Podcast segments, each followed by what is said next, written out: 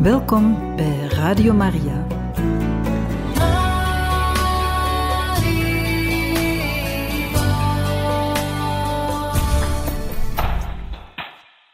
Van harte welkom, beste luisteraars van Radio Maria, bij het programma Catechismus.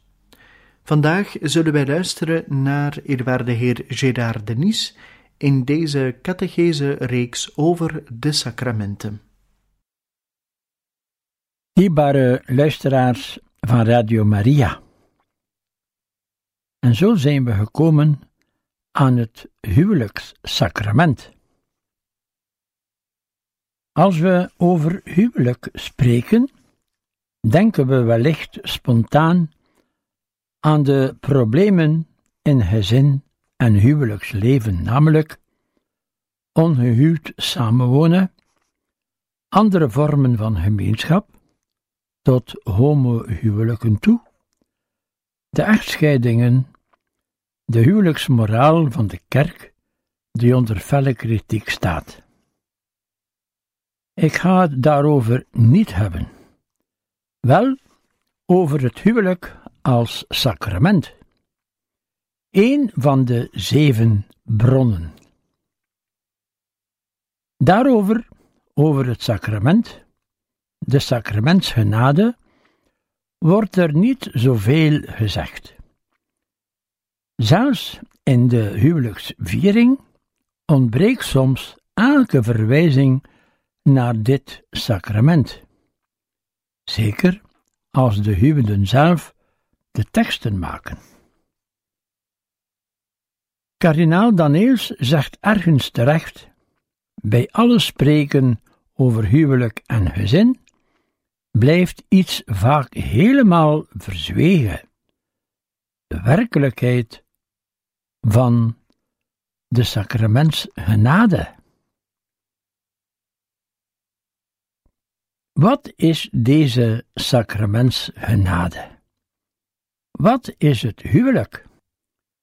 Laten we vertrekken van de omschrijving die het kerkelijk wetboek heeft van het huwelijk.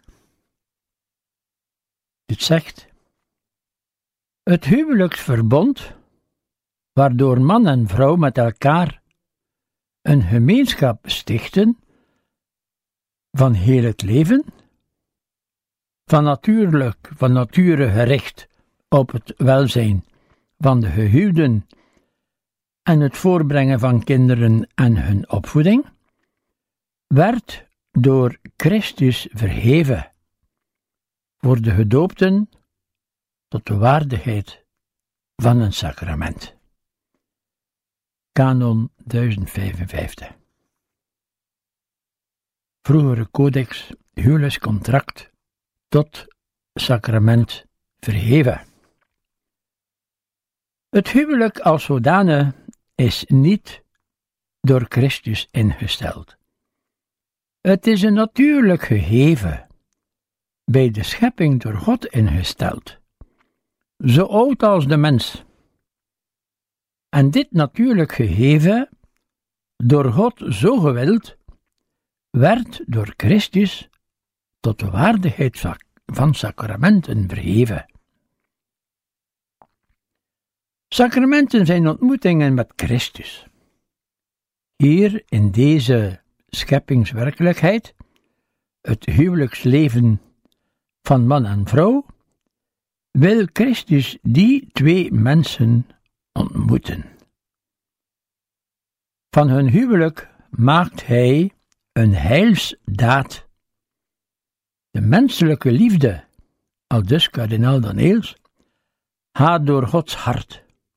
Ze wordt vergoddelijkt.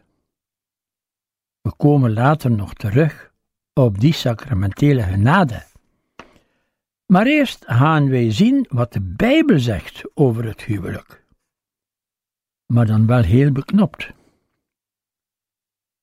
Man en vrouw schiep hij hen.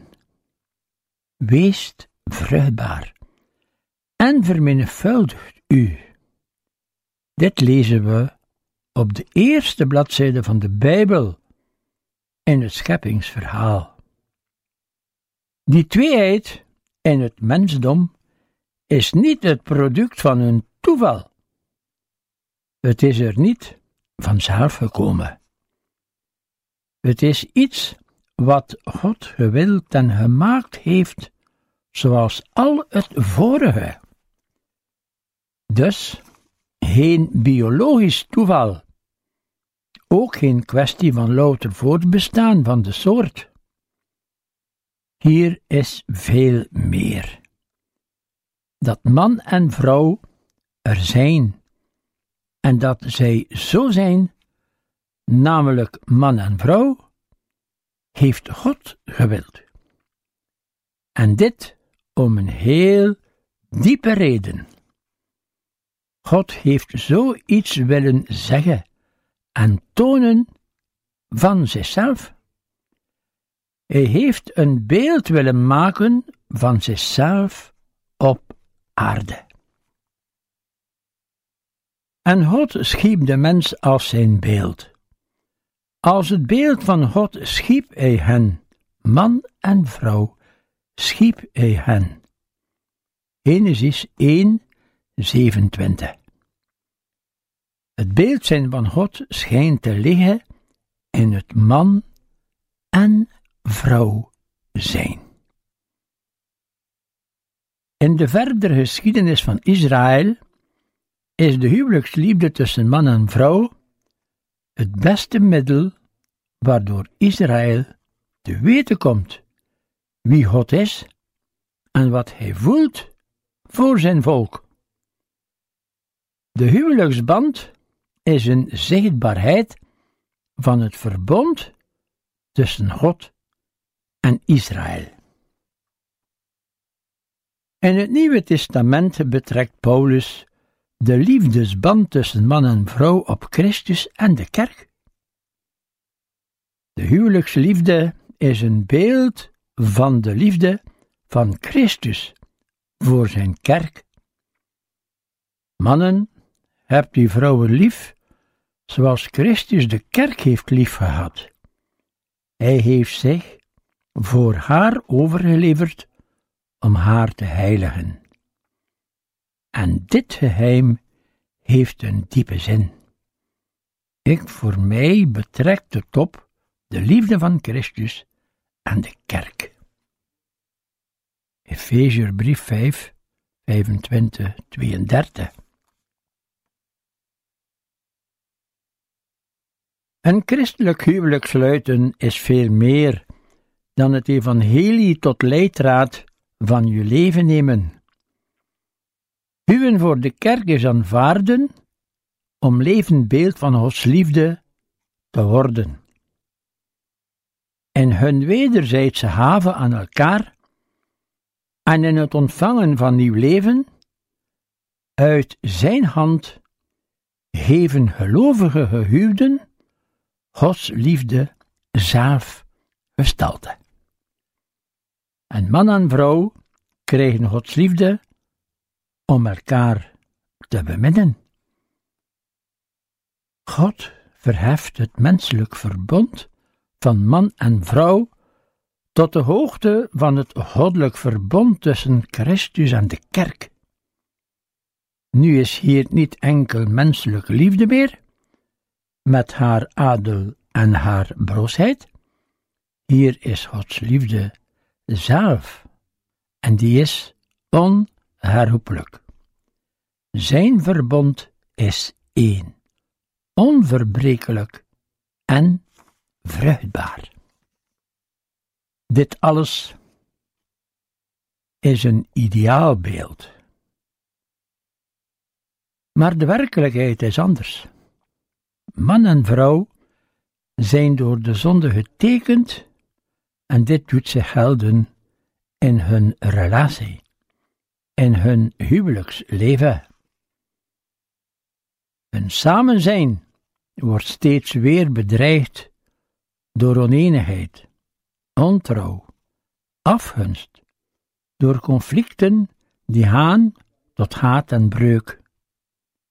De huidige crisis in het gezins- en huwelijksleven toont voldoende aan dat er onverlostheid is in huwelijk en gezin.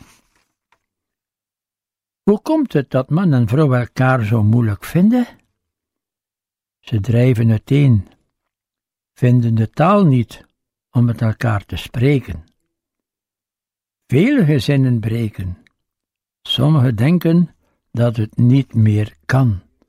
Man en vrouw samen, exclusief en voor altijd. Anderen zeggen dat het niet hoeft en binden zich niet meer. Ze wachten of het wel zal lukken en gaan gewoon samenleven. Heel de wereld van huwelijk en liefde schreeuwt om verlost te worden, roept naar God. En God antwoordt op die roep. Door het huwelijk tot sacrament te verheffen, treedt Jezus met zijn liefde als verlosser binnen in de huwelijksrelatie.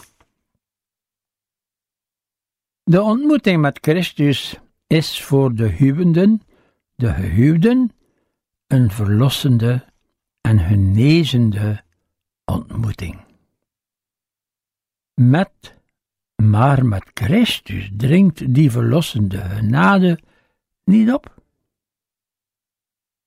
Christus dringt die verlossende genade niet op. Men moet ze aanvaarden, erin geloven. Geloven in zijn verlossende aanwezigheid.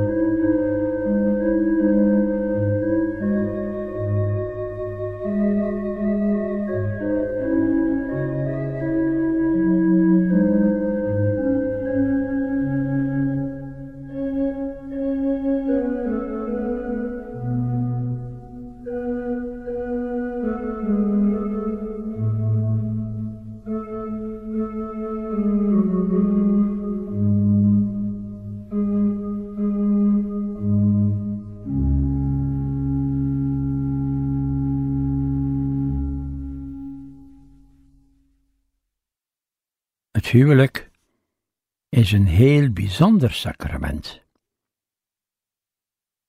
Bij andere sacramenten wordt levenloos materiaal gebruikt, bijvoorbeeld water, brood, wijn, olie enzovoort. Hier zijn het levende mensen die binnentreden in het sacrament en er teken van zijn, namelijk man en vrouw met hun geest en hun lichaam in de hoogst denkbare menselijke daad. Ze geven zich aan elkaar vrij, helemaal en voor altijd. We kunnen een vergelijking maken met de biecht. Ook daar komen de daden van de levende mens, beleiden, berouw, voldoening, binnen in het sacramentele teken zelf. Maar hier is meer. Man en vrouw maken het sacramentele teken uit. Niet enkel hun toestemming, maar hun hele leven. De bedienaar van het sacrament is niet de priester, maar de huwenden zelf. Wel wordt nu de aanwezigheid van de priester, de pastoor van de plaats, vereist voor de helderheid van het sacrament. De priester is slechts de gevolmachtigde getuige van de kerk. Dat kan wel zonder priester in uitzonderlijke gevallen. Zoals voor de priesterwijding moeten we zeggen dat het sacrament zich niet beperkt tot de ceremonie zelf. De sacramentele genade begeleidt de gehuwden Hans hun leven. Spijten dat velen, de meesten, zich daar niet bewust van zijn. Ze dragen een enorme kracht in zich, die ze ongebruikt laten. Welke is nu die speciale huwelijksgenade de universele catechismus nummer 1642 zegt het zo. Christus blijft bij hen. Hij verleent hun de kracht om hem te volgen en zijn kruis achter hem te dragen. Van weer op te gaan van weer op te staan als ze gevallen zijn, om elkaar wederzijds verheffenis te schenken, om mekaars lasten te dragen, zich onder te schikken aan mekaar, mekaar lief te hebben met een liefde die bovennatuurlijk is, delicaat en vruchtbaar. In de vreugde van hun liefde en hun familieleven krijgen ze nu al een voorsmaak van de maaltijd bij de bruiloft van het lam. Christus blijft bij hen, verlossende, vreugde schenkende aanwezigheid, niet als een dreigende aanwezigheid van iemand die zware, haast ondraaglijke lasten oplegt wat God gebonden heeft, zal de mens niet scheiden. Dit is in gebod. Maar voor God dit beveelt, heeft hij het hun al geschonken. God staat bij hen niet enkel om te bieden, maar vooral om te geven, zegt kardinaal Daniels kracht om het kruis te dragen. Jezus achterna. Ieder huisje heeft zijn kruisje. Dit ondervinden alle gehuwden maar al te goed. Maar er gaat iemand voorop met een groot kruis, en van zijn kruis gaat een kracht uit om onze kruisen te dragen. Kracht om op te staan als ze gevallen zijn. Liefde moet geleerd worden met vallen en opstaan.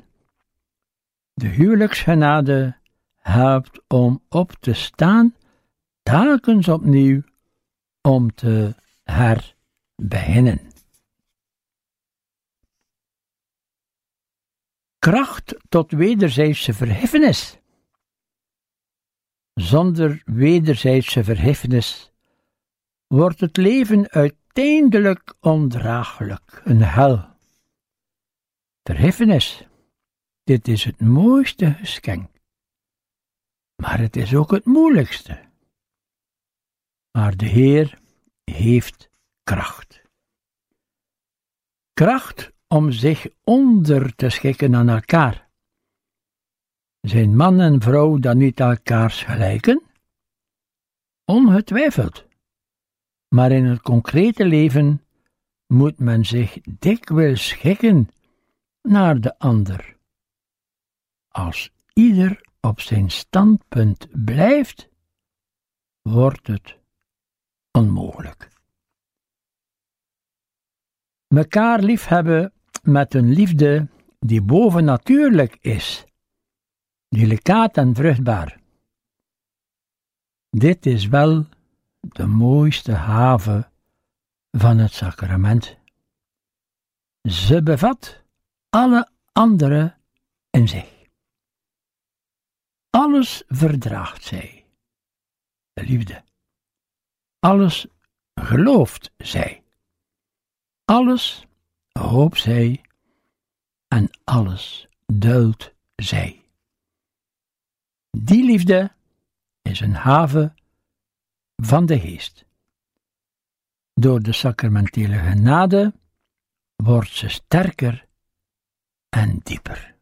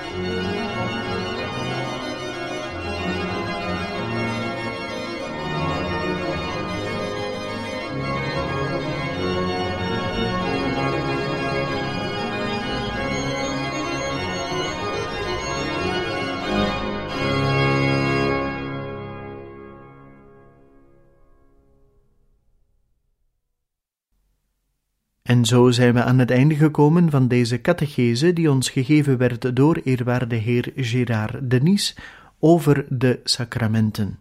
Een volgende keer staan we samen met hem opnieuw stil bij een van de sacramenten. We wensen u van ganser harte nog een bijzonder fijne dag toe.